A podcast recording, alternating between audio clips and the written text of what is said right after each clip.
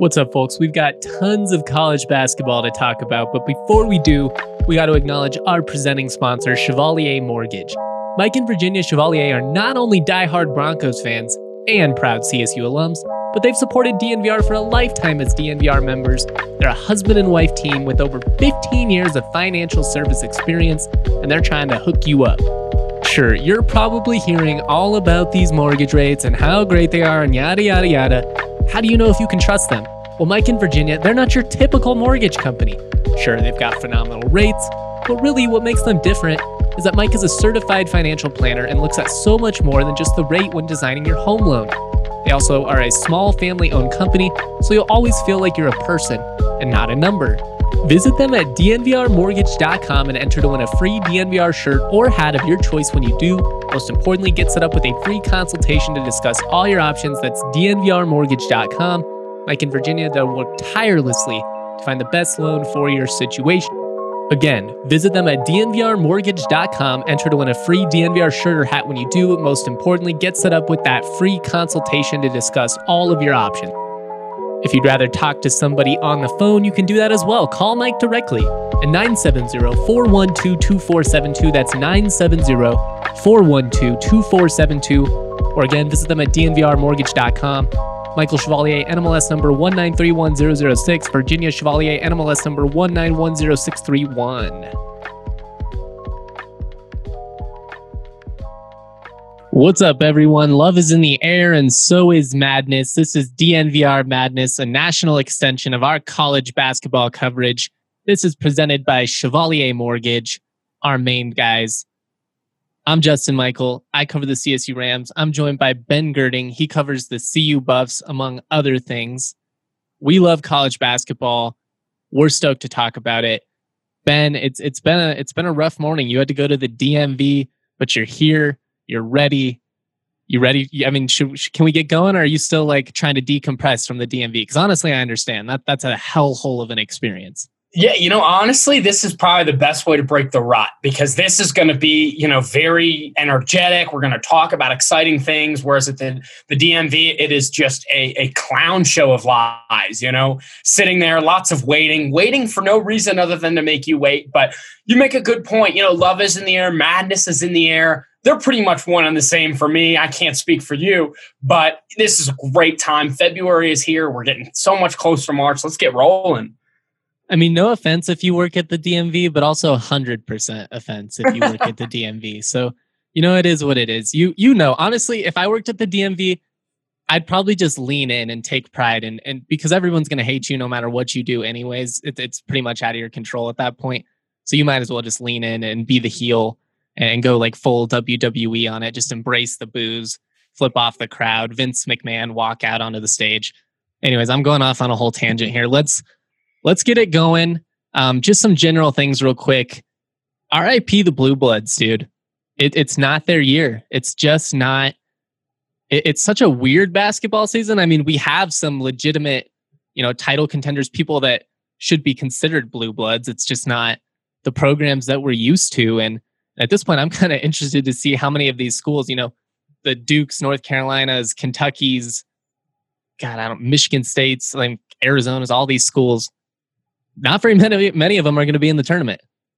Yeah, you know, I mean, I, I think North Carolina is probably the safest bet of the blue bloods as far as teams that are going to make it. But you know, I listened to the CBS um, Eyes on College Basketball podcast with Gary Parrish, Matt Norlander, and they brought up an interesting question. Um, you know, they said, "Can the blue bloods blame the pandemic for their results this year?" And both of their responses were uh-huh. exactly what I was thinking if they can blame it, why are Gonzaga and Baylor undefeated right now? You exactly. Know? That, that that seems like a cop out. Everybody is under the exact same circumstances. Yeah. So you know whether or not that's played into it much is, I think, would be a, a, a tough debate topic if you are a Mike Krzyzewski or you know a Tom Izzo. But you know if they want to make that case, if their fans want to make that case, feel free. I guess. Yeah. As far as college blue bloods go, you know North Carolina I think they're trending in the right direction as far as a, a probably a 10, maybe 11 seed with a li- little higher of a ceiling.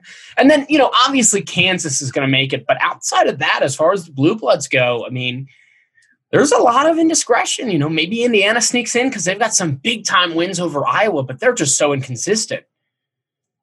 Kansas has some good wins.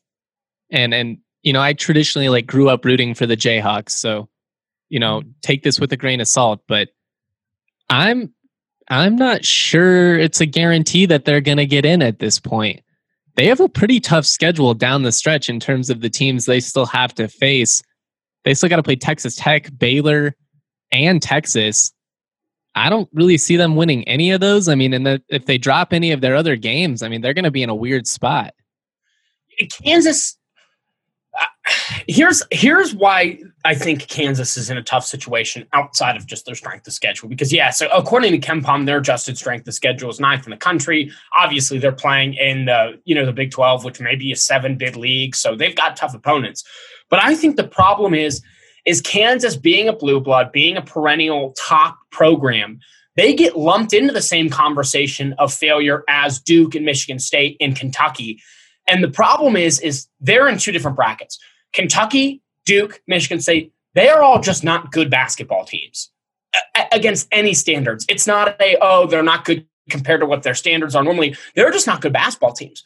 Whereas Kansas, they're not as good as they normally are, but they're still a good basketball team. They're 25th in KenPom overall. They've got the 24th adjusted defense. I think they're 21st in the net right now you know, they are seven and seven in quad one and quad two games, which is enough right now for them, in my opinion, to still be a four seed. But yeah, that that schedule down the line is going to be tough. But there is unequivocally, I can say this with confidence, no chance that Kansas misses the tournament this year. They may not be ranked again the rest of the season, the AP poll, but this is still a solid basketball team that if they are a four or five seed, if you are a fan of a 12 seed, you are mortified because this is a better team than you know the record indicates, in my humble opinion. I mean, yeah, yeah, it's it, was a little bit of an exaggeration saying there's a chance they could miss the tournament because they still have, you know, one, two, three, four, you know, four top twenty-five wins this season. They're going to get the benefit of the doubt. I just watching them, I I didn't really expect the the loss of you know Azubuike to be quite so drastic. They just they don't have anyone that can stop some of these teams with great length, you know, and and when when they go up against, you know, the Baylors of the world, it's just clear how big of a gap the the difference in talent between these two rosters is right now. And it, it's weird. I mean, it, it's kind of intriguing, even as somebody that you know roots for Kansas to to do well traditionally. I think it's it's made the Big Twelve a lot more intriguing, just in terms of hey, we finally got somebody else in here. Yeah, no, absolutely. And you know, while we're talking about the Big 12, you know, let let's kind of talk about some of the other teams in there too.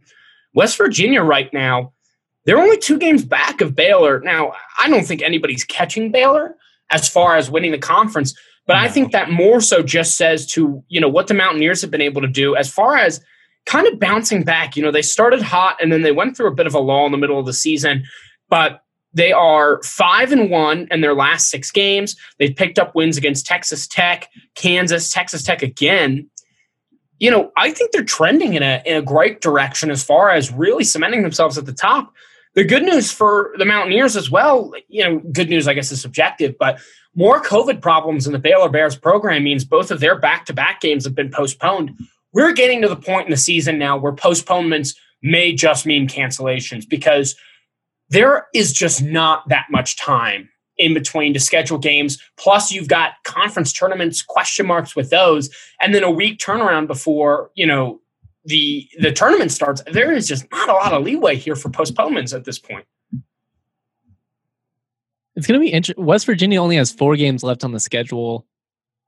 These next two against Oklahoma and Texas are going to kind of be, you know, what determines their season at this point. They're in contention they still have a chance to finish second in the league. You know, like we said, nobody's going to catch, you know, Baylor. It's it's their league at this point. It's like Trevor Lawrence going number one in the NFL draft. It's a foregone conclusion.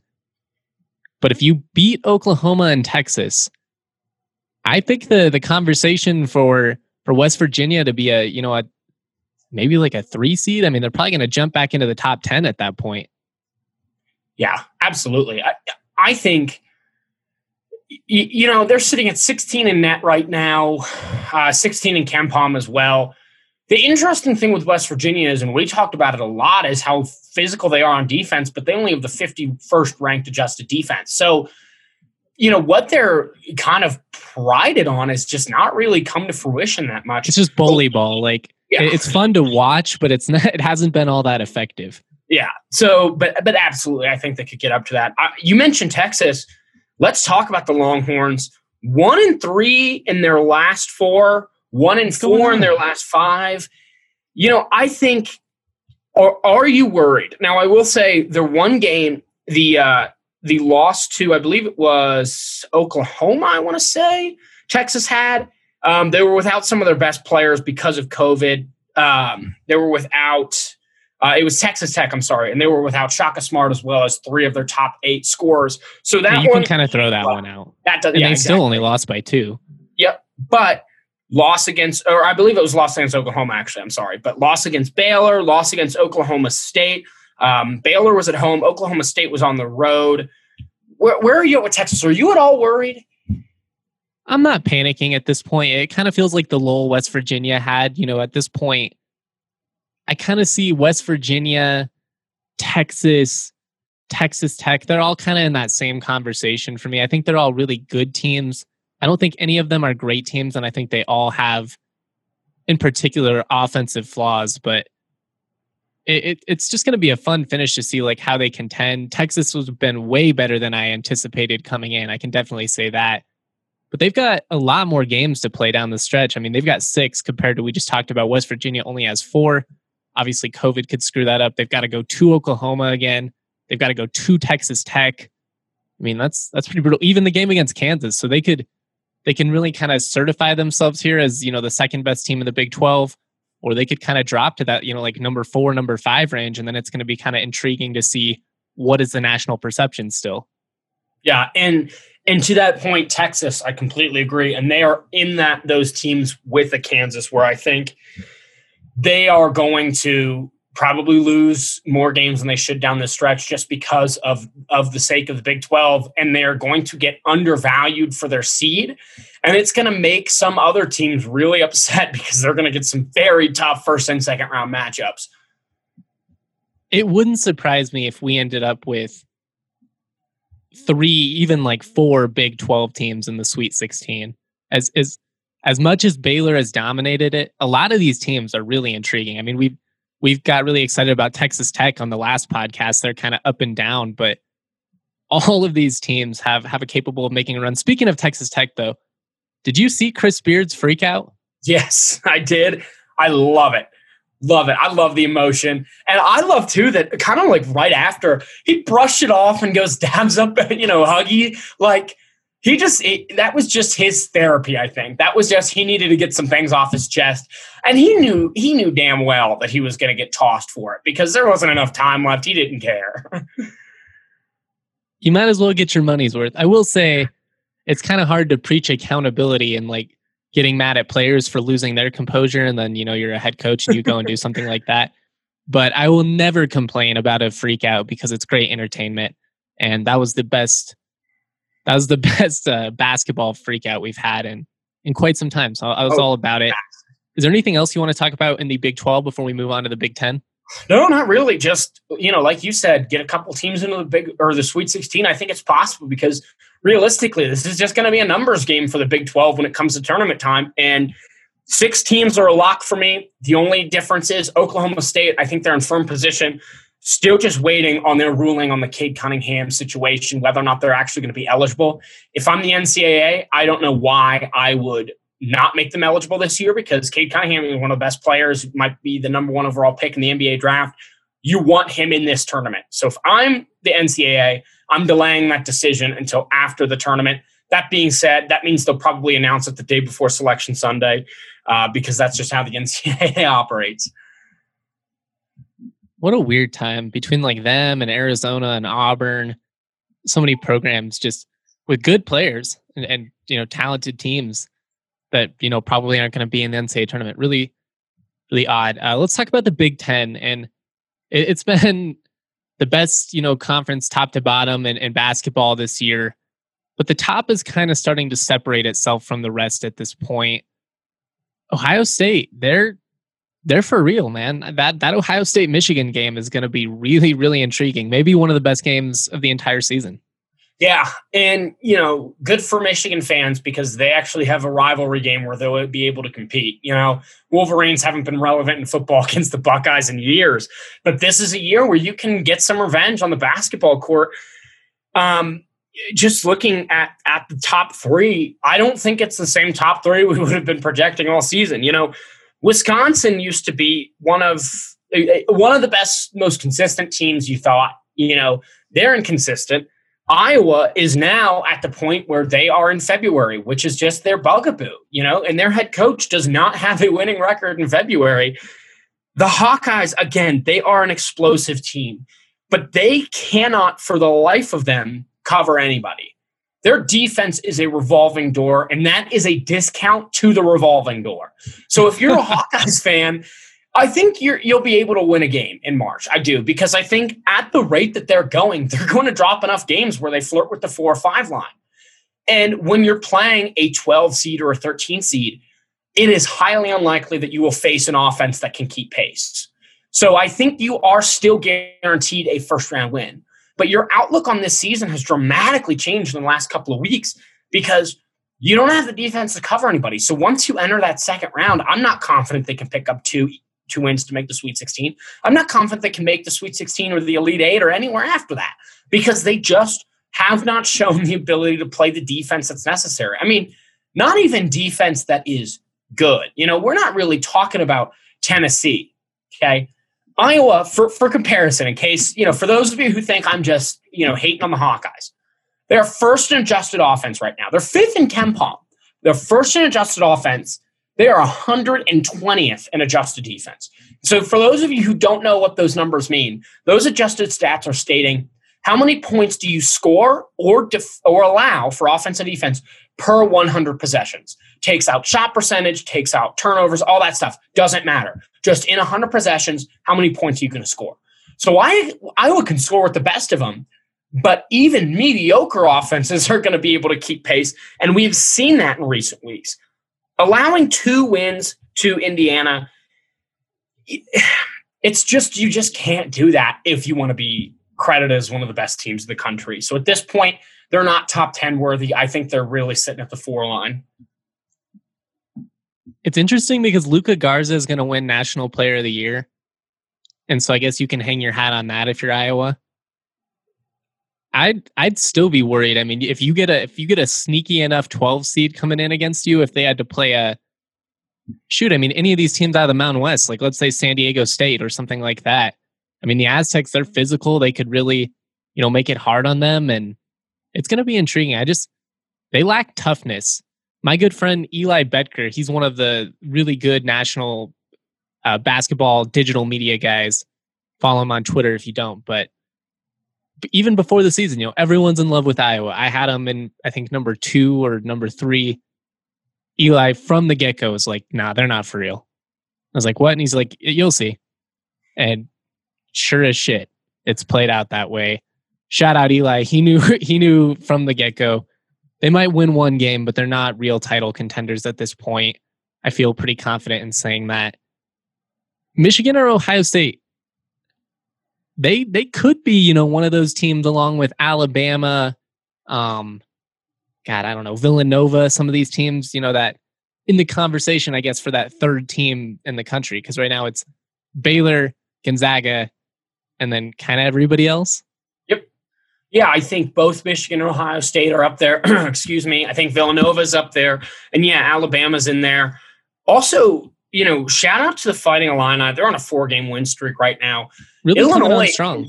Yeah, they, they they started off hot. You know, they started off with a lot of recognition, had that tough loss to Baylor, and then they lost again to Missouri and Rutgers. And it's, you know, you start to feel like the wheels are falling off. They dropped one to Maryland. But like I said, they're on a four game win streak. They've beaten Iowa, Indiana, and Wisconsin. They also have a win over Penn State. Penn State is a sub 500 team but that's just because of the conference that they play in. Metrics love them. I think they're 30, uh, they're they're 29th in KenPom, around 30th in net. So metrics love them. That's definitely still a good win. Now they've got Michigan. No, I'm sorry, Michigan game was postponed. So they've actually got Nebraska, Wisconsin. Those you should be able to rattle off a couple more wins. Illinois may also have a, a right to a uh, to a one seed.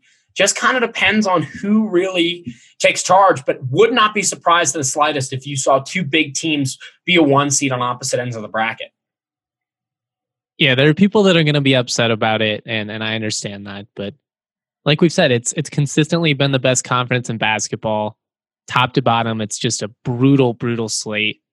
You can't really hold some of these losses even against the great teams because it's just bound to happen. Like, yes, I guess Baylor deserves credit because they're doing it in a major conference, but you know, other than them, it, it's I'm not nobody's that surprised that Gonzaga's you know running the table. If somebody were to have run the table in the Big Ten this year, it would have been shocking. Like that's how deep it is. It's just it's too strong. Here's my here's my question for you, and this is in, in kind of pivoting back to the Big Twelve, but I'm curious. Do you still think Gonzaga should be the number one overall seed in the tournament? I don't think they're going to lose their spot in the AP poll if they don't lose, but should they be the number one? Number one. Ah, Baylor's going to have a really strong case. If they win out, it's going to be hard, I think, to go against Baylor. And I think Baylor will ultimately leapfrog them and be the number one. I mean, there's no shame in being the number two seed in the entire tournament. But no, um, absolutely, um, and yeah, that is under the assumption. I think I got to go Baylor, Baylor. It is under the assumption that Baylor wins out because they are going to, with that assumption, pick up another quad one win at Kansas. And they've had so many postponements. It's tough to know how many more games they played. But right now, Baylor is 8 0 in quad one and quad two games. Gonzaga is 10 0 in quad one and quad two games. Oh, so, well, interesting. Yeah, so it is close for right now. But yeah, under the assumption that both teams win out, I do agree. I think Baylor squeezes in and gets that one seed depending on how many more games they play. But um, it's just yeah. that difference in league play, you know, and, and I and I hate to use that against Gonzaga because that's the type of stuff that's going to like result in the Mountain West only getting two teams in the tournament when they should get three or four. But the just the reality is the WCC it's it's you know not it's not the Big East, it's not the Mountain West, it's not the A10. It's it's just not that strong of a league. Yeah. And and speaking of the Big East, let's take a look, you know, not not a lot has changed over the last week. Still Villanova no, and Creighton really. um, kind of in the driver's seat for for those two to be a, a for the two bids, and then you look at you know who's the third team that can come out. St. John's they were on a great run, but they dropped a game that they just they really could not afford to lose that game to Butler because they've still got Xavier, Villanova, and Seton Hall. So they really needed that win against Butler. With that loss, I think it does cement for me the fact that I don't think St. John's is going to be on the right side of the bubble. I think they're close, but I don't think they're going to make it. Um, kind of for me between Xavier and Seton Hall. Seton Hall has a bigger sample size, uh, but the same amount of wins. So it's it's kind of up to their discretion as far as who gets in between the Musketeers and Seton Hall. Where are you at with the Big East? Uh, you know, because obviously Villanova and Creighton are locks. Who do you think is going to be that third team? I tend to lean Xavier right now. I just think I trust them a little bit more.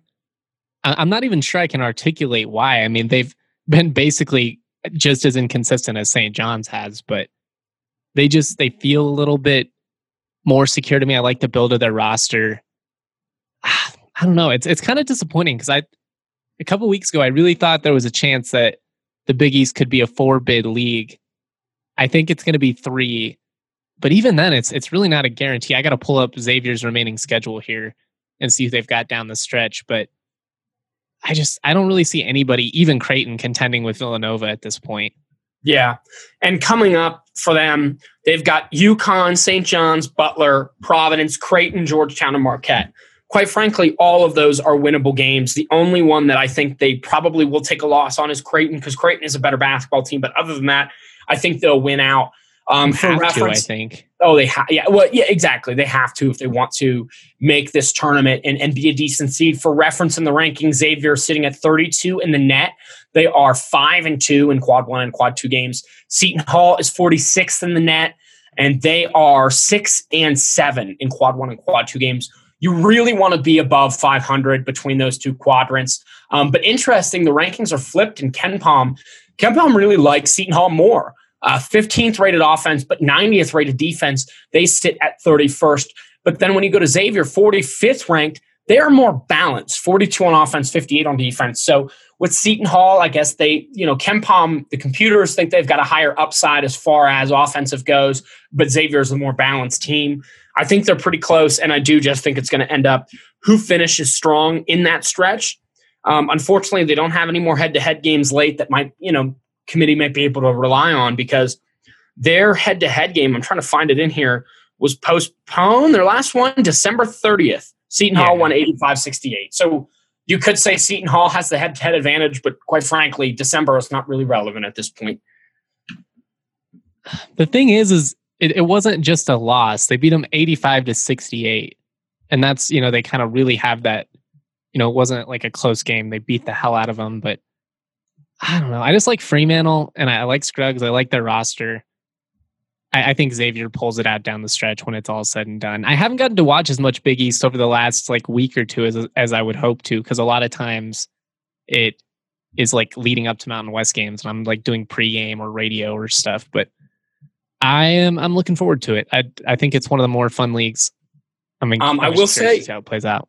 Yeah, I will say I'm. A, I, I put my money on Seton Hall. They're making the tournament. Whether that means they are the third team out of the Big East or the fourth team out of the Big East, I do still think four teams could be possible, especially if both Xavier and Seton Hall win out. Um, but yeah, I'm gonna I'm gonna put my money on the Pirates. I like it. We finally have a point of contention. yeah, we need more of that. I know. Let's go to the ACC. Yeah, Virginia, man, ten and one. They've won three straight. You know what? You know what I like about them they're the only team in the league right now in the top half of the ACC with a winning record on the road. A lot of these teams are winning at home, but you, you have to be able to w- win away from home to make a run. And, and they're starting to figure it out a little bit offensively. That was obviously always the big question with Virginia. Are they going to be able to score enough points? They're still, you know, not a sexy team on offense. They aren't ever going to be under Tony Bennett. But I, I think they're far and away the best team in the league at this point. Absolutely. And I think Virginia is, and it's hard to say because they're still technically the defending, you know, national champs. I think Virginia also has a sneaky case to come in as, as a one seed. They are, you know, they're sixth in the AP right now, but KenPom has them the ninth rated team. What I love about Virginia is their balance. 16th rated defense, 13th rated offense. They're just 13th rated offense, really? Yeah, it's it's incredible. They're doing it so well on both ends of the floor. And then they are uh, the ninth rated team in the net, or I'm sorry, sixth rated team in the net, winning record quad one, quad two. They are eight and three amongst those two quadrants. This is a team that I don't think has a lot of national noise, but is actually very, very good. So when Virginia ends up as a two seed, or even maybe a high two seed or a one seed, I think nobody's going to pick them. They may be a, a very good bet when you're making your bracket as far as picking somebody that's not named Gonzaga or Baylor. Because look, Gonzaga or Baylor, they're going to be on opposite ends of the bracket, and probably 70% of your pool is going to pick one of the two. So Virginia might be one of those teams where you don't have to pick a 12 seed to try and upset your your group or your pool, but you know, they might be able to actually win you some money. I love that you brought that up. And the thing about Virginia, and I literally am coming to this realization right now, they play so slow. I guess you know you don't really think of them as as a you know a great offensive team, but the metrics obviously pointed out they're kind of like the anti Alabama in a sense that Alabama plays so freaking fast. You don't realize how good of a team they are defensively. There's just so many possessions. Teams are going to score some points against Alabama because there's so many possessions between the two teams. Virginia, it's kind of the opposite. You know, they're they're not going to score a ton of points, but they're making the most of the possessions that they have. Yeah, they have, for reference, the 347th ranked pace of play. But that's insane. but the 13th rated offense. I mean, that is there's something to be said for that. They're, you know, shooting almost 50% from the floor. They're 10th in three-point shooting percentage, and they are second in the country in free throw percentage. So Their pace Hit your is slow, free throws, guys. I, Yes. I love that. it's unbelievable. Just, just I'm rooting for Virginia now. Just like in the last five minutes, I've come around. I'm like, I'm in on Virginia. Yeah, you know what? I, I kind of too. I've talked myself into them as as maybe a dark horse for that fourth number one seed. I mean, they're good on paper. They're fourteen and three. They're undefeated at home, five and one on the road. There's a lot to like about this Cavs team, and that's saying something from the ACC because if you look down the rest of the the rest of the conference, there's not a whole lot that really gets you excited. You know, obviously Florida State is having a good season. Virginia Tech is having a good season as well, but they they're just inconsistent again.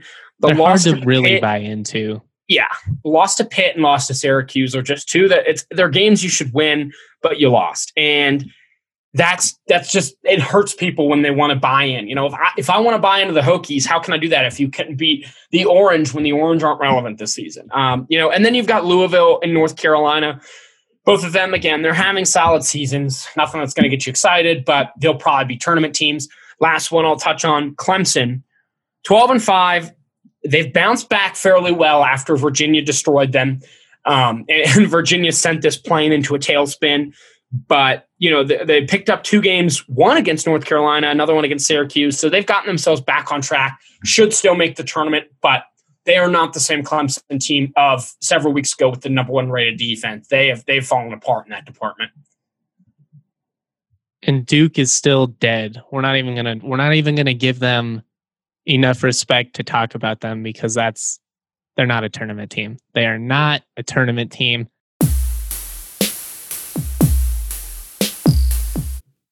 UFC 257 surely gave the fans the show they were looking for, and this weekend is sure to be just as action packed.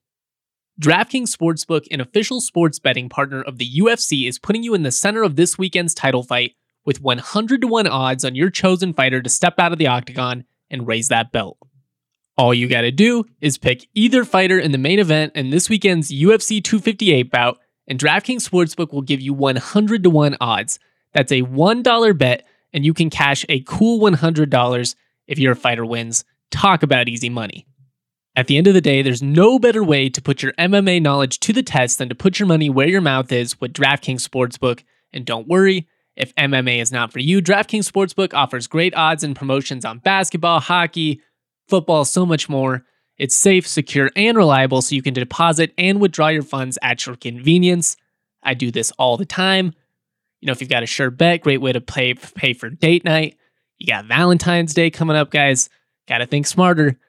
Place those units responsibly. Download the top rated DraftKings Sportsbook app now. Use the promo code DNVR when you sign up and turn $1 into $100 if your chosen fighter wins this weekend. Place your bet and watch the fist fly. It's going to be a blast. Again, that code DNVR to turn $1 into $100 on Saturday's main event for a limited time only at DraftKings Sportsbook. Must be 21 or older. Colorado only restrictions do apply. See DraftKings.com slash sportsbook for details. Have a gambling problem? Call 1-800-522-4700. We brought you damn good beer and now we're delivering to you damn good beef. Hassell Cattle Company is the absolute best source for farm to table Wagyu beef in the country. Hassell Cattle Company is a fourth generation cattle farm out of Texas. They ship all over the beautiful US of A straight to your door. They call their beef the blue collar Wagyu. Why? Because it's the best damn Wagyu that every man or woman can afford. Hassell Cattle Company offers Wagyu smoked sausage, New York strip, beef bacon, Wagyu frank without any fillers, two jerky flavors, original sweet and spicy, and their Hamburger won Food Network's best Northeast burger jam. That's big time, baby.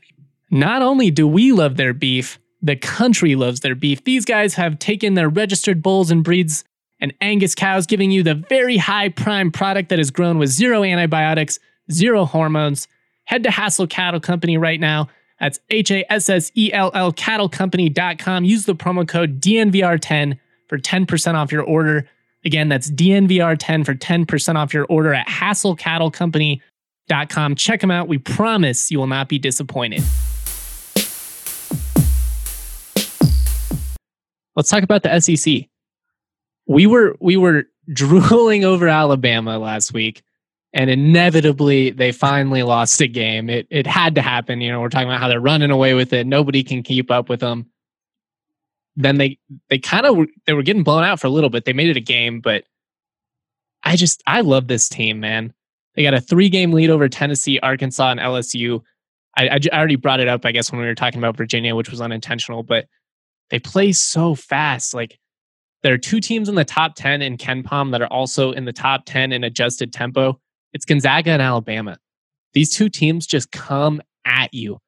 And and as as much as, you know, we just talked about Virginia and defense and I mean Alabama, when you look at adjusted defense right now, they're they're absolutely killing it. I believe they're number 1 in the country in, in KenPom.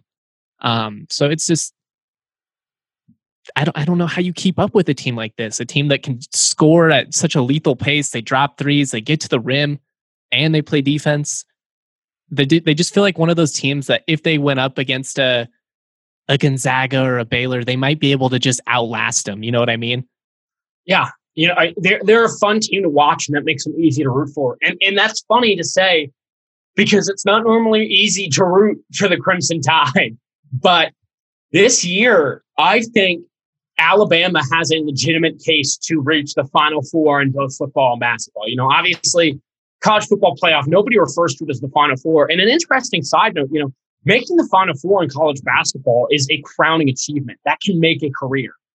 But making the college football playoff is, you know, everybody rags on Notre Dame being the fourth team. And you know what? I hate Notre Dame, so I'm not really going to defend them in that aspect. But the point is, is still being, you know, one of the final four teams alive. That is still a really big achievement. Alabama definitely has a case to do it. That loss against Missouri, the reason I don't really hold any stock in it at all is exactly why you is exactly what you said when you brought it up. They were getting destroyed. Through 33 minutes of play, that game was over. And then Alabama made it not over. Now, they still end up losing by three, but they stormed back. They went on a 21 to 2 run, and that shows that they can flip that switch in an instant. And for me, when I'm trying to grade basketball teams, it's great to see teams undefeated because obviously they're doing it right. You know, Baylor and Gonzaga, I'm not going to hold anything against them for not losing. That would be hysterical. But when I look at teams that have losses, I want to see how they did in those losses. For example, you know, Buffs fans, you know, they blew a 19 point lead to Utah. That's not a good loss. If it were the opposite and they came back from 19 down to only lose by three and made it a competitive game, it wasn't like a backdoor cover, that shows something. That's what Alabama did. They made this game competitive and they just showed that they can flip the switch, which is just things you want to see in a team before March because really none of this matters. You just have to get in. And once you go dancing, you never know who you're going to run into you know if you're gonna if you're gonna make a run to the final four you're gonna have to very likely play from behind at some point. Hopefully not you know to the extent that they were in that missouri game where it was like whoa what this is not even looking like the same alabama team. But like you said when it really mattered they were able to flip the game make it interesting at least. They have a really favorable schedule down the stretch. I mean they're going to be favored in literally every game. That auburn one to end the season could be kind of tricky. You know, they could be trying to play spoilers, but at this point, with the lead they have in the SEC, I don't really see them giving it up, especially with who they have to play down the stretch. I'm kind of curious though, who is who do you see as the second best team in the SEC right now? Do you see it, you know, as Missouri, who's probably a little bit more potent offensively? Tennessee, who seems to have rebounded a little bit. You know, they obviously have the defense. I kind of like Arkansas, man. They're five and one over their last six. I love their guard combo. I I don't know, man. I just I think they could be a fun team. Moses Moody, that dude's for real. Yeah, you know, it is a complete crapshoot in the SEC for the second spot. You know, you've got Tennessee, Arkansas, LSU, Missouri, Florida. I, look, start. Let's start with Missouri. They're a team that is so different than a lot of other teams because their resume is very good but the metrics hate them. 34th in net, 40th in KenPom. And they took a horrible loss last night. They got beat by 21 points to Ole Miss. That dropped them 11 spots in the net. That one's going to hurt them. But the loss to Auburn's not really all that bad. Lost to Mississippi State, you probably should have had that one. And then they lost to Tennessee, which it is what it is. So Missouri, I think they've got a strong resume, but for some reason the computers don't like them.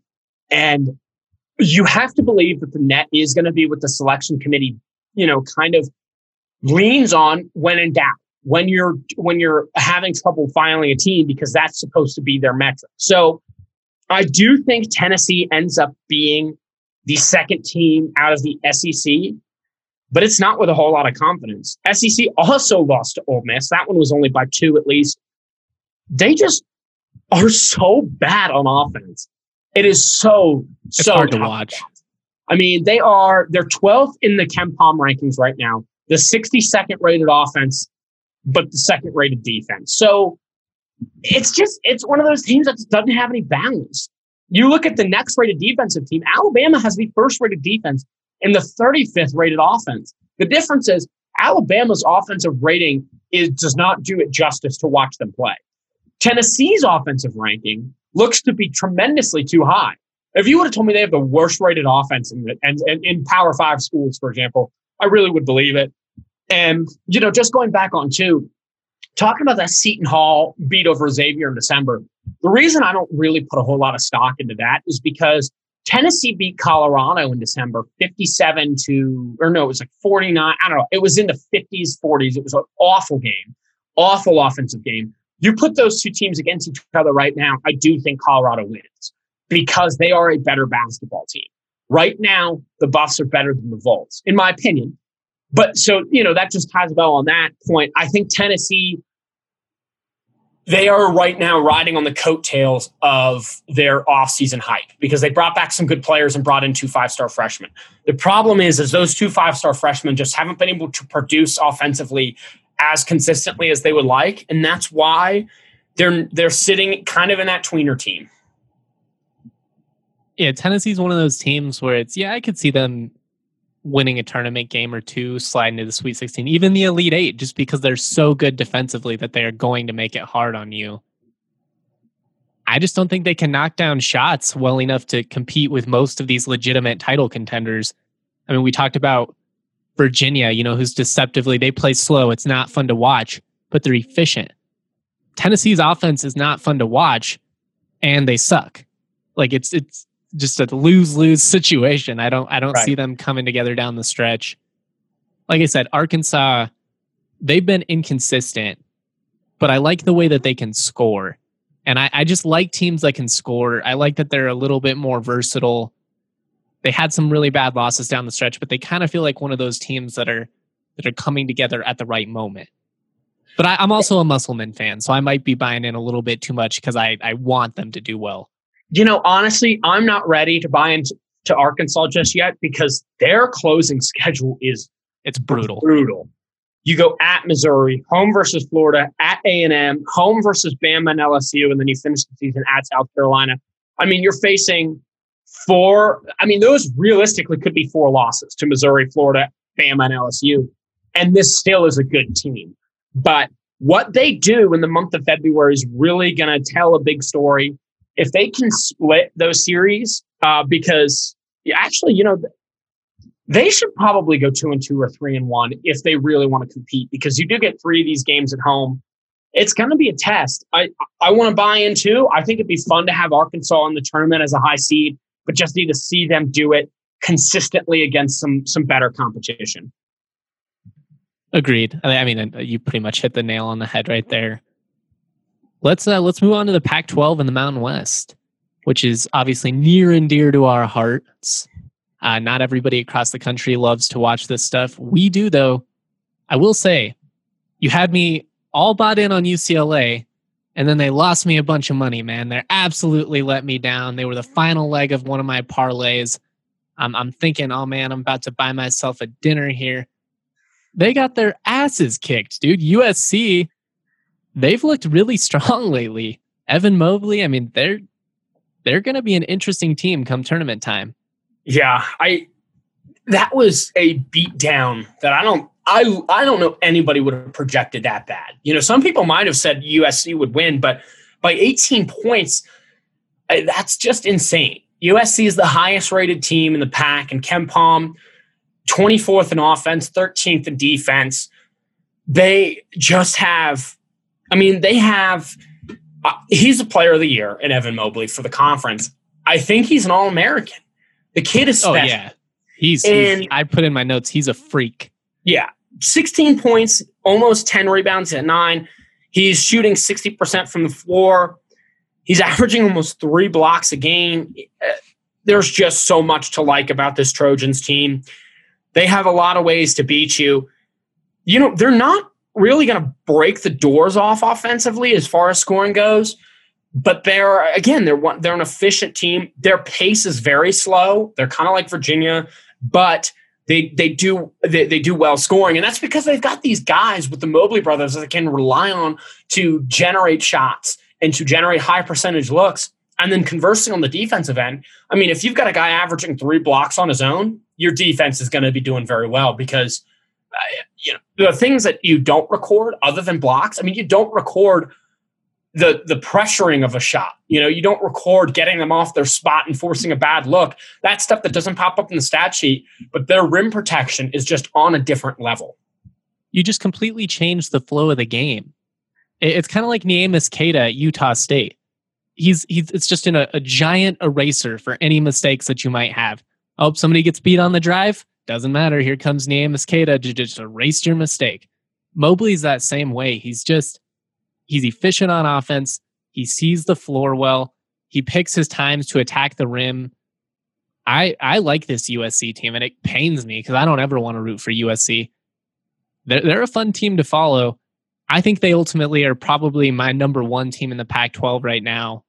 I mean, I, I, I obviously they're tied with UCLA, but after that win, I think you kind of have to give them the benefit of the doubt. The team that I really want to get your perspective on, though, is Stanford because I think they're better than just about everybody realizes. They've had to play under some weird circumstances. They're finally getting healthy. Where do you see Stanford finishing down the stretch? I, I do think that they they can end up as a four seed or not a four seed, excuse me, four in the in the conference. Um, I just don't see them getting much higher than that because they just are, are inconsistent. They're eight and five in the conference, 12 and seven on the season. And the problem is they, they just can't string it together consistently. They pick up wins against UCLA and Arizona, and all of a sudden it's like, oh, they're rolling. And then they lose to Arizona State and U, USC. And then they beat Cal twice. So it's like, where are you relying on? You know, they've got good wins, but they've also got some tough losses. And that's what's going to hurt them. I think they're a tournament team for sure. I think the Pac 12 is pretty much a lock to send five teams at this point. But I do think Stanford sits on the lower tier of that with Oregon just because they haven't been consistently good against good players. That being said, when you have a guy like Oscar da Silva, it helps because that, you know, that's going to be a tiebreaker for some teams is who's your best player? You know, do you have somebody that you can lean on in March that's going to make you competitive? But for Stanford, they have some chances late in the season to prove themselves and, and get themselves back in. They've got a game against Colorado later today. They go on the road to USC and then they're home against Oregon. Those are three games that can really put them back into the conversation as maybe a top three seed in this conference. I think there's a good chance Stanford goes on a run here. I'm just going to put that on record. I think being away from home for as long as they were needs to be, you know, factored into the equation. I'm not trying to make excuses for them. I think that's just natural. I think it's a tough position. We're seeing a program in New Mexico in the Mountain West traditionally. I mean, they've struggled the last couple of years, but traditionally one of the better programs in the league. They were they're in a sim- similar situation. They pretty much crumbled. Stanford, they've managed to kind of stay afloat. They're just they're not a team I'd want to face in the tournament. I'll just say that. They're they're not a team I like da Silva. They're sneaky who else do you want to talk about in the Pac-12? Obviously, you know you get plenty of Buffs talk on the uh, the Buffs pod, but for my Rams listeners, what does CU need to do down the stretch? I mean, they they, they just CU just does not have a whole whole high margin for error. They've got six games left. They are now in the the home stretch of games at Stanford, at Cal, at Oregon, at Oregon State, and then home versus USC and UCLA for this final stretch of six games, I think they need to be at least 500 at three and three. I think they should probably try and strive for 500 in each stretch. You know, lose to Stanford, beat Cal. If you lose to Oregon, beat Oregon State. If you lose to USC, beat UCLA. At least that should be the bare minimum. Because if they do that, they'll finish top four in the conference and they'll probably stay on track to be a seven or an eight seed. but I don't think you should be looking to set the bar for this team as a floor because I think I think they're capable of more. It's just whether or not they can put it together and actually finish. Look, last season this team lost their final five games and they went in a tailspin. Everybody knows it. Everybody knows the story. How did they do this year? This isn't a similar situation where they were competitive last year and they're only a half or one and a half game back of the LA schools for first winning this conference is still very much in play if they play up to their standards.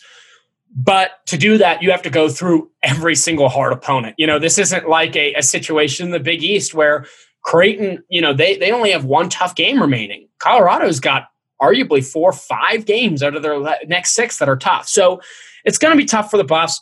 I think they're capable, but after last season's collapse, it's hard to believe in it fully. You know, it, it's kind of like if you look back in April and say, oh, they went four and two in their last six and they ended up being a six seed, you say, okay, you know, clap, clap, clap, good for them. But for right now, it's it's tough to buy in fully to that level. I think fair or not, your reputation is all you have. Colorado has the reputation of being a talented team over the last couple of years that hasn't been able to finish. Yep. They have an opportunity. I I think this team with McKinley Wright is as good as USC, as good as UCLA, as good as any team in the Pac-12. They just they got to finish, you know. Yep. Will they? I mean, I we'll see. That that's a brutal way to finish the schedule in terms of, you know, I cover CSU. CSU they've made it through their brutal stretch. The trip to Nevada is going to be tough for them, but you know they they get to basically close the season out here against teams that they're going to be favored in every single matchup now the Rams might end up adding an opponent because they just lost two games against New Mexico. Doesn't look like those are going to get rescheduled. They very well might. But you know, it, it's a similar deal. Both of these teams, they they have talent. Can they finish? The leagues are what are with well within reach, especially for the Rams. They got to go go and take it. Go and prove yep. themselves. Yeah, and honestly, if, if you're a player, this is a great position to be in. You know, because you, you're not you don't have the pressure of defending the crown. You know, you have the excitement of chasing. Totally. And and now, you know, if you're a coach, this is what you do. You know, you just write, you know, Pac-12 champions on a piece of paper and you pin it to your bulletin board and say, somebody go grab it. Somebody go get it. Show that you want it. Show that you have the ability to go and take it. They can't, you know, finishing for the Buffs, it's not just on, on a season, it's on a game by game schedule too. So if you're killing an opponent finish, put your th- put your foot on their throat and just you know be aggressive be nasty with it because they just need to build that reputation because you're right that reputation could be the difference for if if colorado ends up on the bubble next season you know that reputation could be the difference between first four in and first four out. For this year i don't think it's going to get to that point. I think they're all but a tournament lock. But where do they fall? You know, do they end up as a 10 or an 11 seed or can you jump up to a six seed? You know, if this team wins out, and I, for the record, I'm not projecting that, but if they go six and 0 and even pick up one win in the tournament, I mean, that puts their record at 22 and six. And they would still probably, you know, with that, not even probably, they would still be top 15 in that, top 15 in KenPom. This realistically could end up being a four or five seed if all things go well. Now, again, I'm not saying that it will because I think that's grossly over optimistic. But the point is, is it's possible. And so if you're Tad Boyle, you go tell your players that's still on the table. Let's run this thing and let's, you know, let's shock the world. It's absolutely possible for the Buffs. It's all within their grasp. Real quick, as we wrap up the Pac 12, my money is still on UCLA to win it all. I think that win for USC was fantastic. I think the Trojans are a great basketball team. The good news is they will play each other again at the end of the season to close out Pac 12 play. That is a must watch because that very well could be winner wins it all. And that is something I'm excited for. UCLA, they really don't have a whole lot of tough games left on their schedule. They play versus Arizona at home. They do go on the road to Colorado, but historically they play very well against the Buffs. And then again, they finish at USC. By the time March rolls around, their destiny could still be in their own hands. I wanted to bring up real quick before we flip over to the Mountain West. On the last podcast, we kind of talked about how, as exciting as the matchup would be, neither of us would pr- prefer a scenario where Colorado State and Colorado face each other in the first round of the NCAA tournament. Jerry Palm woke up and chose violence, man. He chose to seed Colorado State as an eight, Colorado as a nine playing each other in the in the opening round of the NCAA tournament. Look, man, I'm obviously that would be crazy, crazy drama. You know, at the the DNVR bar would be split in ways that would be hard to watch the game together. Ah, but that it would be entertaining. I don't. I'm, I'm kind of torn. I've come around to like, yeah, I'd be really into it, but ultimately, I think both of these teams are talented enough to to make a run, and so I just hate the prospect of them spoiling each other's opportunity right off the bat. Who were who was the one seed in that scenario? I don't know. I got to go back and look. I'd be curious because I, if if they're an eight, look, if either of these teams are eight or nine, I'm still not happy because that is just so tough. I, you know, growing up in Cincinnati, the Bearcats played Purdue one year as an eight and a nine matchup, and it was a fantastic basketball game. Went into overtime. Uh, Troy Caupain hit a buzzer beater. It was fantastic. And then the next, you know, two nights later, the winning prize is a one seed. Yeah, and, and we had to play Kentucky, and it was like, well, okay, like this was a fun night. I believe but, I believe it was in Gonzaga's region, but I'd have to double check. Oh dear God! Which yeah, so, exactly. It's that would totally suck. For that reason, you know, if you're, if you're a team like CSU or CU, I really think this could factor in either way. You'd almost rather be like a seven or a ten seed than the eight or the nine, just for how the, it plays out. At least you get. I mean, you're still gonna have to play a top team no matter what, but at least you don't get the one seed if you manage to get a yeah. win.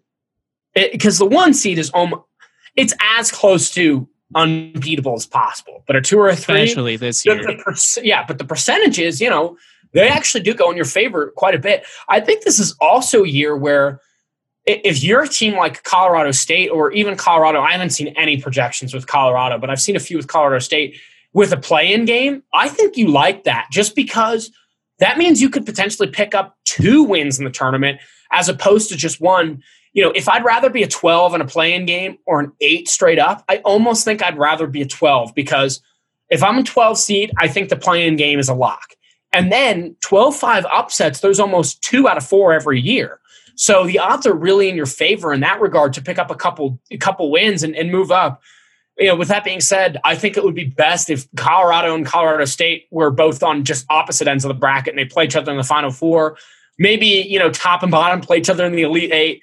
Um, it, if they play each other in the first round, it's something that I think we'll talk ourselves into because it will be a great matchup and it will be fantastic content for us. But I, I, I'm I'm with you there. I think it'd be more fun to see both teams go on a run. I just I think they're both capable and I know like CSU fans are listening they're like, you know, screw the Buffs. Like, let's upset them and ruin their tournament. And the Buffs fans are thinking the exact same thing.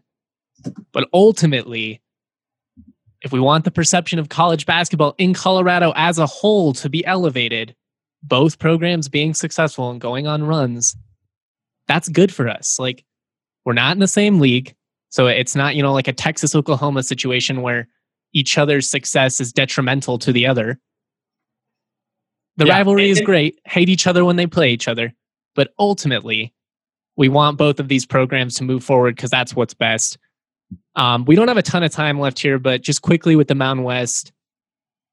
Look, man, the, the league is there for the taking for CSU. Boise State just dropped a pair of games on the road at Nevada, and CSU still has to go to Nevada. So I need to, you know, bring that up. It's going to be a really tough trip, but the margin for error for Boise State at this point is just brutal. They've got a really tough series against UNLV that starts. After that, they've got Utah State and San Diego State. So I just don't see them running the the table with with their remaining schedule at this point. It's possible. Utah State, they're going to try and you know kind of hold on here. CSU, it's it's there for them. It's just unfortunate that they lose a chance to pick up two wins over New Mexico. Yeah, you know, we talked about last week with Boise State being in first place. And, you know, we said it like they have the worst schedule out of anybody else remaining. They cannot afford to lose an entire series and they go out there and drop both games at Nevada. Look, Nevada's a good basketball team, but if you are trying to win the conference, losing back to backs is just detrimental. So, yeah, you're absolutely right. At this point, they really need to win out, especially because they desperately need to win that series against Utah State to get themselves back in this. And yeah, if you're Colorado State, you're feeling great. You're feeling fantastic. The problem is, like you mentioned, this is where COVID really hurts.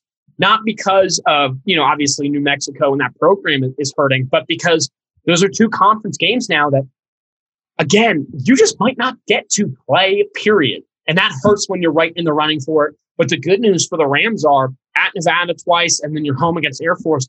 You go 4 0 in that stretch, that just might be enough. It just might be enough. Even if you go 3 and 1 in that stretch, that still just might be enough to propel yourself forward. And at this point, I think you're kind of hoping Boise State turns around and, and, and um, completes the sweep at Utah State because then it's just a complete hullabaloo and you're sitting there not having to face either of them. Yeah, I mean, right now, if you're if you're Utah State, you have a one game lead, sitting at 11-2 in the league. Right behind them is Colorado State at eleven and three. They have splits already against Utah State, Boise State, and San Diego State. The, the top four teams. You got to be feeling good. I mean, even San Diego State sitting there at nine and three. If they sweep Boise State, you know, depending on what Boise State does to Utah State, if CSU drops a game, like they could sneakily still come up and end up finishing in the top one or two it's been a really fun season, guys. Like, I understand that it sucks that fans haven't been able to be in the stands and it's really changed the atmosphere. And I actually, I wrote a column on how much I enjoyed being in the stands up in Laramie just because it'd literally been a year. But it's been great basketball. And I'm, I'm just really appreciative of the players and the coaches. I just kind of wanted to throw that out there. I'm not trying to be corny or anything like that, but you know, ultimately these guys they've had to sacrifice quite a bit. They didn't get to, you know, be typical college students and have that experience. They, you know, did what they did to to make this work. And for people like me that just live and die for college basketball, I'm about it and I'm so freaking stoked that we have the NCAA tournament this year. Let's uh real quick before we go, we're about to wrap up. Let's just kind of run through a couple of games that we're excited about this weekend uh into Monday. Really good day on Saturday not as much on Sunday. I guess the the schedulers they were thinking, you know, people they got to pay attention to their loved ones on Valentine's Day. Fine, it is what it is. Uh, but Saturday, you know, starting Saturday morning, number 22 Loyola Chicago at Drake. That is a great game between mid majors. Drake, they finally lost one. They have a chance to kind of prove themselves here and with this two game homestand against a top 25 team in Loyola Chicago. I got really tongue tied on that for some reason. America's sweetheart, Sister Jean. Who do you think wins this one? Just putting you on the spot. What's your gut say? Uh, Loyola Chicago. You know, I think right now, I think they're playing great basketball, and and I think they're turning this conference into a two bid league because I, I, just don't see a scenario where Drake is out of it because they've been able to drum up enough publicity from their you know 18 0 start that I do think they're still going to make it. Assuming and now they don't totally collapse here down the stretch. Right. But, you know, with Loyola Chicago there, they've got a, I believe it's a two game lead in the conference. You know, the Missouri Valley might just be able to swing two teams because both Loyola and Drake, they're good basketball teams. You know, I, I think they're both making it. My gut says Loyola in this one. I think they lock up the conference. Sorry, Kale. I got to lean with Loyola Chicago as well. Super Kale, uh, one of our lead producers, is a Drake alum. A lot of good games, though. We've got Oklahoma at West Virginia, Tennessee at LSU, Arkansas at Missouri. Out of those kind of three, which one are you most excited for? Got I have I have to go with the OU West Virginia game just because, not just because it's two ranked teams, but because West Virginia is playing good basketball right now. You know, Oklahoma also is playing good basketball. They had a tremendous stretch of wins there. You know, like I said, and like we talked about, Baylor should run away with this thing, but who finishes second in the conference is as weird as it sounds like, you know, that sounds like a pity prize to go for second place, but that's what's realistic. Not when it's point. behind Baylor. Like that's fair. Yeah. That's, that's like a, a 1B because Baylor arguably is the best team in, in college basketball with Gonzaga. So I think I'm going to go with West Virginia in this one. Um, don't have really any real reason why. I just I, I, really like the Mountaineers right now. I've always been a big Huggins fan. I think they're going to pull this one out, and they end up finishing second in the conference. Country roads take me home. We got Villanova, Creighton, North Carolina versus Virginia, and UNLV Boise State. It really is a kick-ass slate of college basketball on Saturday, especially if you're willing to really diversify your portfolio and your viewing interests and just kind of take it all in. Don't lean one way or the other that Villanova Creighton game. I mean, if you're Creighton, you're obviously trying to play spoilers. Probably best for the Big East if Villanova wins that, certifies themselves as the top dog. That North Carolina Virginia game at 4 p.m. Mountain Time and UNLV Boise State, though. I'm really looking forward to both of those because UNC, you know, like we talked about, they're a team on the rise. Virginia, they've been kicking the crap at everyone. This is a kind of a prove it game for the Tar Heels. You know, how can they hang against one of the best teams on the road? Because UNC, they've been great at home. Haven't won on the road. Yeah. If you are North Carolina, this is a must win. They need to pick up that signature win that, that can really be your crutch on the resume, you know? Because right now they just don't. I, I mean, you know, I haven't looked at North Carolina's resume in, in a bit, and I'm trying to pull it up now, but their most no- noteworthy win was, you know, beating Duke in that rivalry, not because Duke is good, but just because it's a rivalry. Now they've played. Duke sucks. Like I can't yeah, say this Duke enough. Duke sucks. Yeah, they and suck. I guess you know they also have a win at Stanford, so that's a good win as well. But if you're North Carolina, you got to go take care of business. That being said, I don't think they're able to. Um, you know, and, and I think that just cements North Carolina as a bottom feeder seed, just because again they don't have they don't have enough wins, enough good wins to prove they belong. They're not like a team in the Big 12, even like Kansas, where Kansas is at least 500 in quad one and quad two. Yeah, Kansas, that's the thing about KU. You know, as, as frustrating as they've been, as disappointing as they've been in the last 10 games, they still have all of those early wins to kind of really boost their resume. Flipping things to Sunday, we've got an early morning game, Michigan at Wisconsin this is one, it's kind of a trap game for the Wolverines, I feel like. You know, it's still a rivalry setting. You've been coasting, obviously coming back from the from the COVID outbreak. The the Wolverines, they gotta win this one. Yeah, they do. And with that being said, I, I think it's still absolutely possible Wisconsin wins this one. But if if you're Michigan, you've been on pause for so long that you know, it's it's going to be tough if your first game back is a loss. You just need to go out there and say, "Hey, we're still here." Um, this know, is not the scenario you want to come back from a COVID pause in. No, you know, you wish it maybe was against Nebraska. That would be a fantastic game to come back from. But yeah, you know, this one against Wisconsin, it's tough. And, the problem for the Wolverines is is it doesn't really get much easier. They play Illinois, or I'm sorry, they play Wisconsin, Rutgers, Ohio State, Indiana, and Iowa all in their next five games. It is a brutal stretch. You really need to pick up as much win, as many wins as you can, and that starts on Sunday. While some people will be out with their SO, you know, enjoying a brunch, you know where I'll be, parked in front of a TV watching Big Ten basketball. Relationships die. College basketball fandom never does. We've also got game two, Loyola versus Drake. Same things we already talked about before. Don't need to go back into that one. Minnesota and Maryland. You know, Minnesota, they've got some big time home wins. Again, a team that just can't seem to win away from their home arena. I'm somewhat intrigued by that game just because there's not a whole lot else going on. And then Monday, February 15th, we've got Virginia at Florida State. So lots of good college basketball to tune into. We'll be talking about it all. Again, we're going to ramp up our college basketball coverage as we get closer to the tournament. We're going to do Selection Sunday reaction and preview and all kinds of stuff. It's going to be amazing. We love college basketball. Thank you for listening.